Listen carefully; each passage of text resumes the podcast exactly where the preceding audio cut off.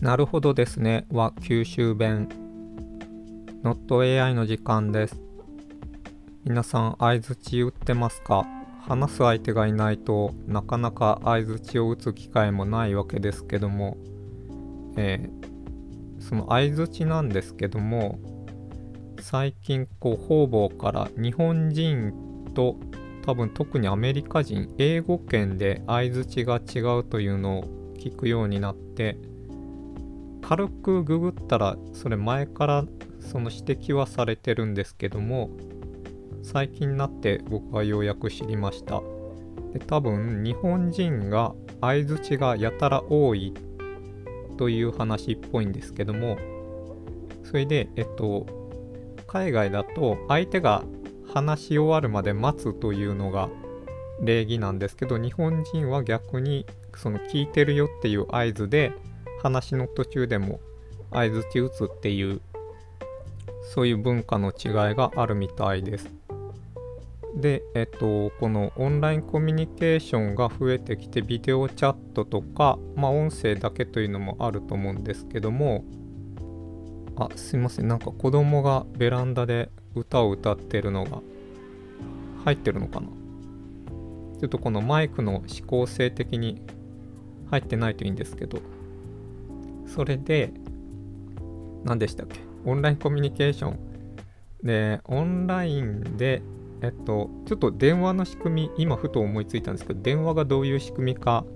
わからないんですけどもえっとこのインターネットでビデオチャットするときはえっとマイクを喋ってる人のマイクわかりますかね？なんか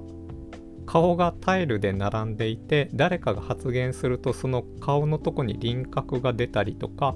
ちょっと顔が大きくなることはないか。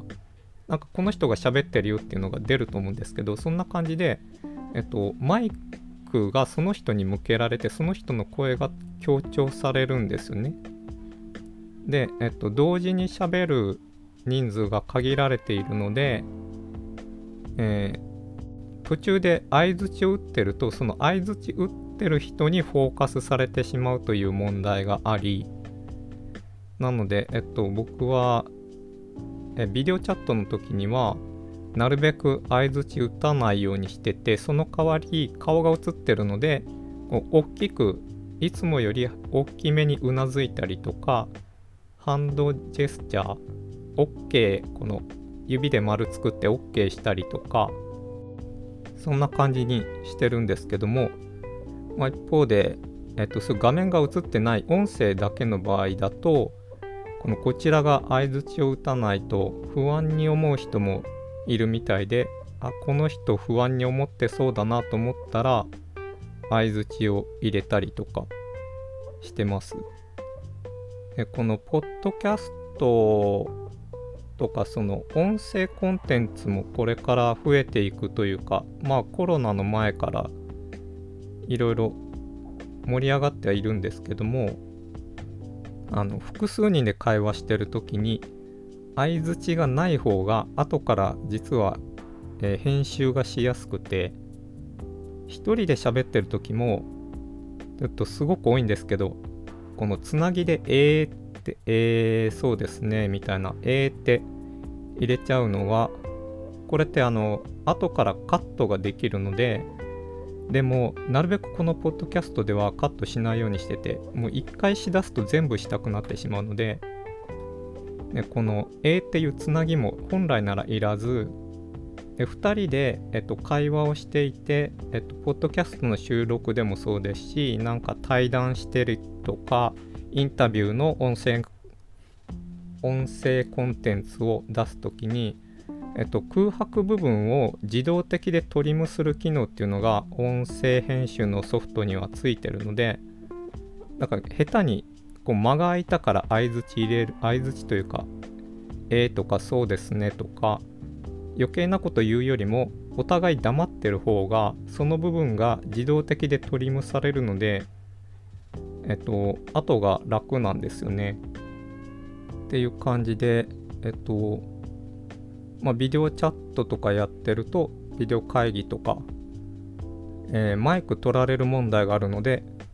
相づち下手に打つよりも相手の話が終わるのを待つ方が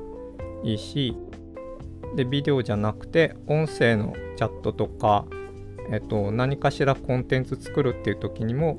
余計なこと言わずに一旦黙るっていうのが大切なんですよね。でえっと今コミュニケーションの仕方がそういう、えー、オフラインからオンラインに移ってきてると思うので、まあ、この相づち打つっていうのも変わってくるのかどうなんでしょうねあの言語の特性とかにもよると思うんですけどもあの結論を先に言うか後に言うかみたいな。ただそのオンラインのシステム自体を海外の会社が作ってるのでえっとどちらかというと日本人がそちらに合わせる感じになっていくのかなという気がしますね。だからちゃんとやろうと思うと相づちというのは失われゆく文化なのかもしれません。そんな感じで。